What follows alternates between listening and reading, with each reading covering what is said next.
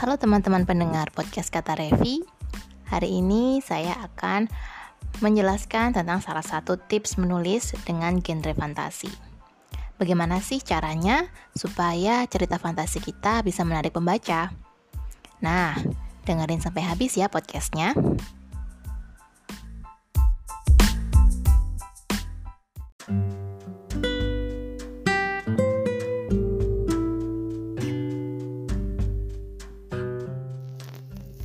Halo teman-teman, uh, hari ini saya akan memberikan uh, sedikit tips bagaimana agar cerita fantasi kalian yang sedang kalian buat dengan ide yang sudah out of the box dan juga dengan tokoh-tokoh yang sudah dibuat dengan sebagus mungkin supaya bisa meyakinkan pembaca.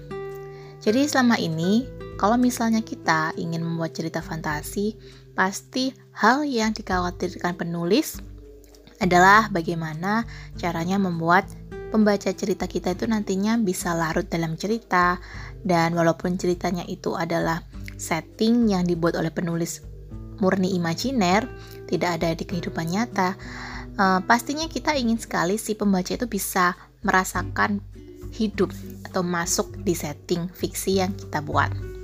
Oke, saya akan membahas beberapa poin penting dan mungkin tidak terlalu mendetail ya karena selebihnya bisa kalian cari entah di Google atau mungkin di buku yang berkisar tentang bagaimana cara membuat world building dunia fantasi. Akan tetapi poin-poin ini semoga bisa memberikan tambahan yang bermanfaat. Kita masuk ke poin yang pertama. Poin yang pertama adalah kalian harus memiliki aturan atau rules di dunia fiksi yang konsisten. Maksudnya begini, karena dunianya serba baru dan juga mungkin uh, masyarakatnya juga imajiner, otomatis kalian harus membuat setting dengan konsep masyarakat dan rules yang sangat konsisten. Contohnya begini, kalian bisa melihatkan Harry Potter itu ketika berada di dunia sihir, ada yang namanya Kementerian Sihir, lalu juga ada jurnalis sihir, dan lain-lain. Dari situ, kita bisa mengetahui bahwa ternyata di Kementerian Sihir itu ada beberapa profesi yang pastinya dijabat oleh para penyihir yang hidup di dunia sihirnya Harry Potter. Dan juga ada aturan yang menjelaskan bahwa ketika para penyihir itu ada di dunia magel, otomatis mereka tidak bisa menggunakan sihirnya sembarangan atau nanti bisa mendapatkan hukuman dari Kementerian Sihir. Nah, aturan-aturan ini akan membuat cerita itu jadi nyata. Ada logika yang dijaga, tidak sembarangan. Ketika dari Harry Potter 1 sampai yang terakhir pun aturan-aturan tersebutlah yang membuat ceritanya itu jadi uh, masih logis. Memang idenya fantasi, dunia sihir itu juga serba fantasi. Namun, kalian pasti bisa membayangkan, oh ternyata kalau belajar ini aku bisa jadi auror ya. Oh ternyata kalau aku belajar tentang ramuan ajaib atau ilmu pertahanan, aku bisa menggunakan jurus ini ya. Seperti expecto patronum yang dipelajari uh, di ilmu pertahanan atau sihir hitam ya. Saya agak lupa namanya karena panjang. Seperti itu. Jadi, jelaskan rules yang kalian buat. Kalau toh misalnya low fantasy atau settingnya dunia nyata, cuma ada unsur-unsur fantasinya dimasukkan. Seperti uh, di novel saya Love Taste yang settingnya Korea Selatan di Seoul, nyata, tetapi ada tokoh yang bisa berbicara dengan roh dan juga ada cerita tentang botol ajaibnya. Di sini saya memberikan aturan misalnya si tokoh utamanya yaitu Pak Ye-jin yang bisa berbicara dengan rohnya. Jadi si roh ini tidak bisa dilihat oleh orang lain dan yang bisa berkomunikasi hanyalah Pak Kiecin. Di situ nanti dijelaskan runtutannya kenapa hanya Pak Kiecin yang bisa berbicara, um, apakah ada sejarah yang mengikuti. Jadi nanti dari logika yang dijaga kita bisa membuat plot yang logis juga. Itu yang pertama, aturan yang harus kalian jaga. Lalu yang kedua, tokoh utama kalian harus memiliki tujuan yang sangat kuat. Ini sih sebenarnya harus dimiliki oleh semua tokoh fiksi yang ada di semua genre. Jadi tidak hanya di fantasi saja. Akan tetapi kalau namanya fantasi itu kan serba ajaib, serba magis.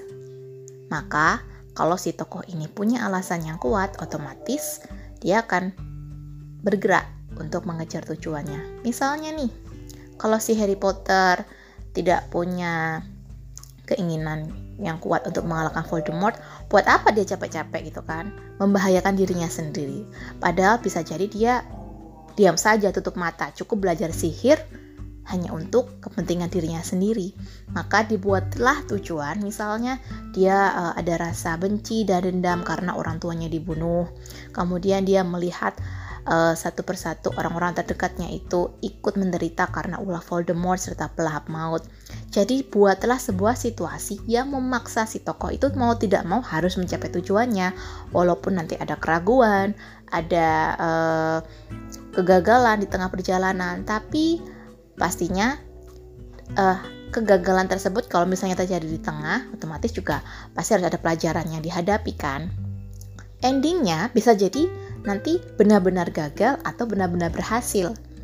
Yang terpenting adalah plot e, konfliknya sudah terjawab.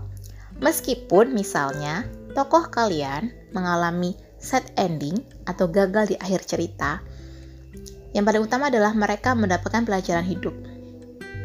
Uh, kalau toh misalnya contohnya nih si Katniss, memang dia bisa mengalahkan musuh utama di akhir cerita akan tetapi dia harus kehilangan banyak orang.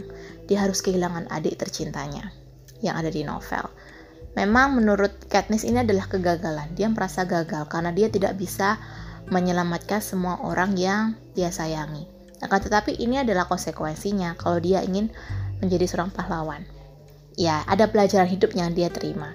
Dia belajar untuk bisa menerima apa pun yang terjadi dalam dirinya dan dia berjuang untuk kepentingan yang lebih besar, melebihi kepentingan pribadinya. Jadi ada pelajaran-pelajaran penting meskipun ada kegagalan ya menurut si tokoh ya. Ataupun misalnya memang set ending tokohnya, misalnya kalian buat meninggal di akhir cerita. Ya tapi kan pasti harus ada something yang bisa didapatkan dari pelajaran hidup si tokoh dari A sampai terakhir. Jadi tidak hanya asal cerita mengalahkan pahlawan selesai pelajaran hidup apa yang bisa kita ambil dari si tokoh. Si tokohnya mengalami pendewasaan, si tokohnya mengalami e, proses pertumbuhan hingga di akhir cerita dia menjadi orang yang berbeda dari cerita awal bermula. E, menurut saya kalau yang ketiga adalah bagaimana cara membangun world building yang bagus. World building yang bagus ini misalnya kalau teman-teman lihat di settingnya Harry Potter, kalian bisa membayangkan bagaimana uh, settingnya Hogwarts. Lalu juga kalian juga bisa melihat bagaimana caranya uh, permainan Quidditch dan lain-lain. Jadi world building ini tidak hanya dari settingnya, tapi juga kalian harus membuat susunan uh, mungkin kasta masyarakatnya, mungkin desain interior bangunan-bangunannya, termasuk juga landscape atau uh, kontur wilayah yang ada di situ. Misalnya kalau di The Chronicles of Narnia atau cerita-cerita fantasinya Trelie itu kan dibuat semacam peta ya. Jadi peta yang menjelaskan lokasinya ini seperti ini dan lain-lain. Jadi world building ini harus jelas. Tetapi kalau misalnya toh kalian menggunakan tema low fantasy atau realisme magis yang ada di dunia nyata, ya ini sih tidak terlalu sulit ya. Jadi kalian bisa menggunakan setting dunia nyata hanya fokus pada hmm, aturan aturan fantasinya dan juga bagaimana cara karakternya bisa berkembang. Jadi ini, world building itu memang yang paling sulit kalau ceritanya itu murni fantasi, high fantasy gitu ya. Seperti The Chronicles of Narnia atau Harry Potter di bagian dunia sihir. Akan tetapi uh, yang paling penting teman-teman bisa membuat uh, aturan-aturan serta world buildingnya secara tertulis dan juga kalian bisa melihat berkali-kali kalau misalnya ada keraguan. Jangan lupa untuk bisa bersenang-senang dengan cerita fantasi kalian. Sekian apa yang bisa saya sampaikan di dalam audio podcast ini. Semoga bisa membantu teman-teman dalam membuat cerita fantasi. Sampai jumpa di podcast berikutnya.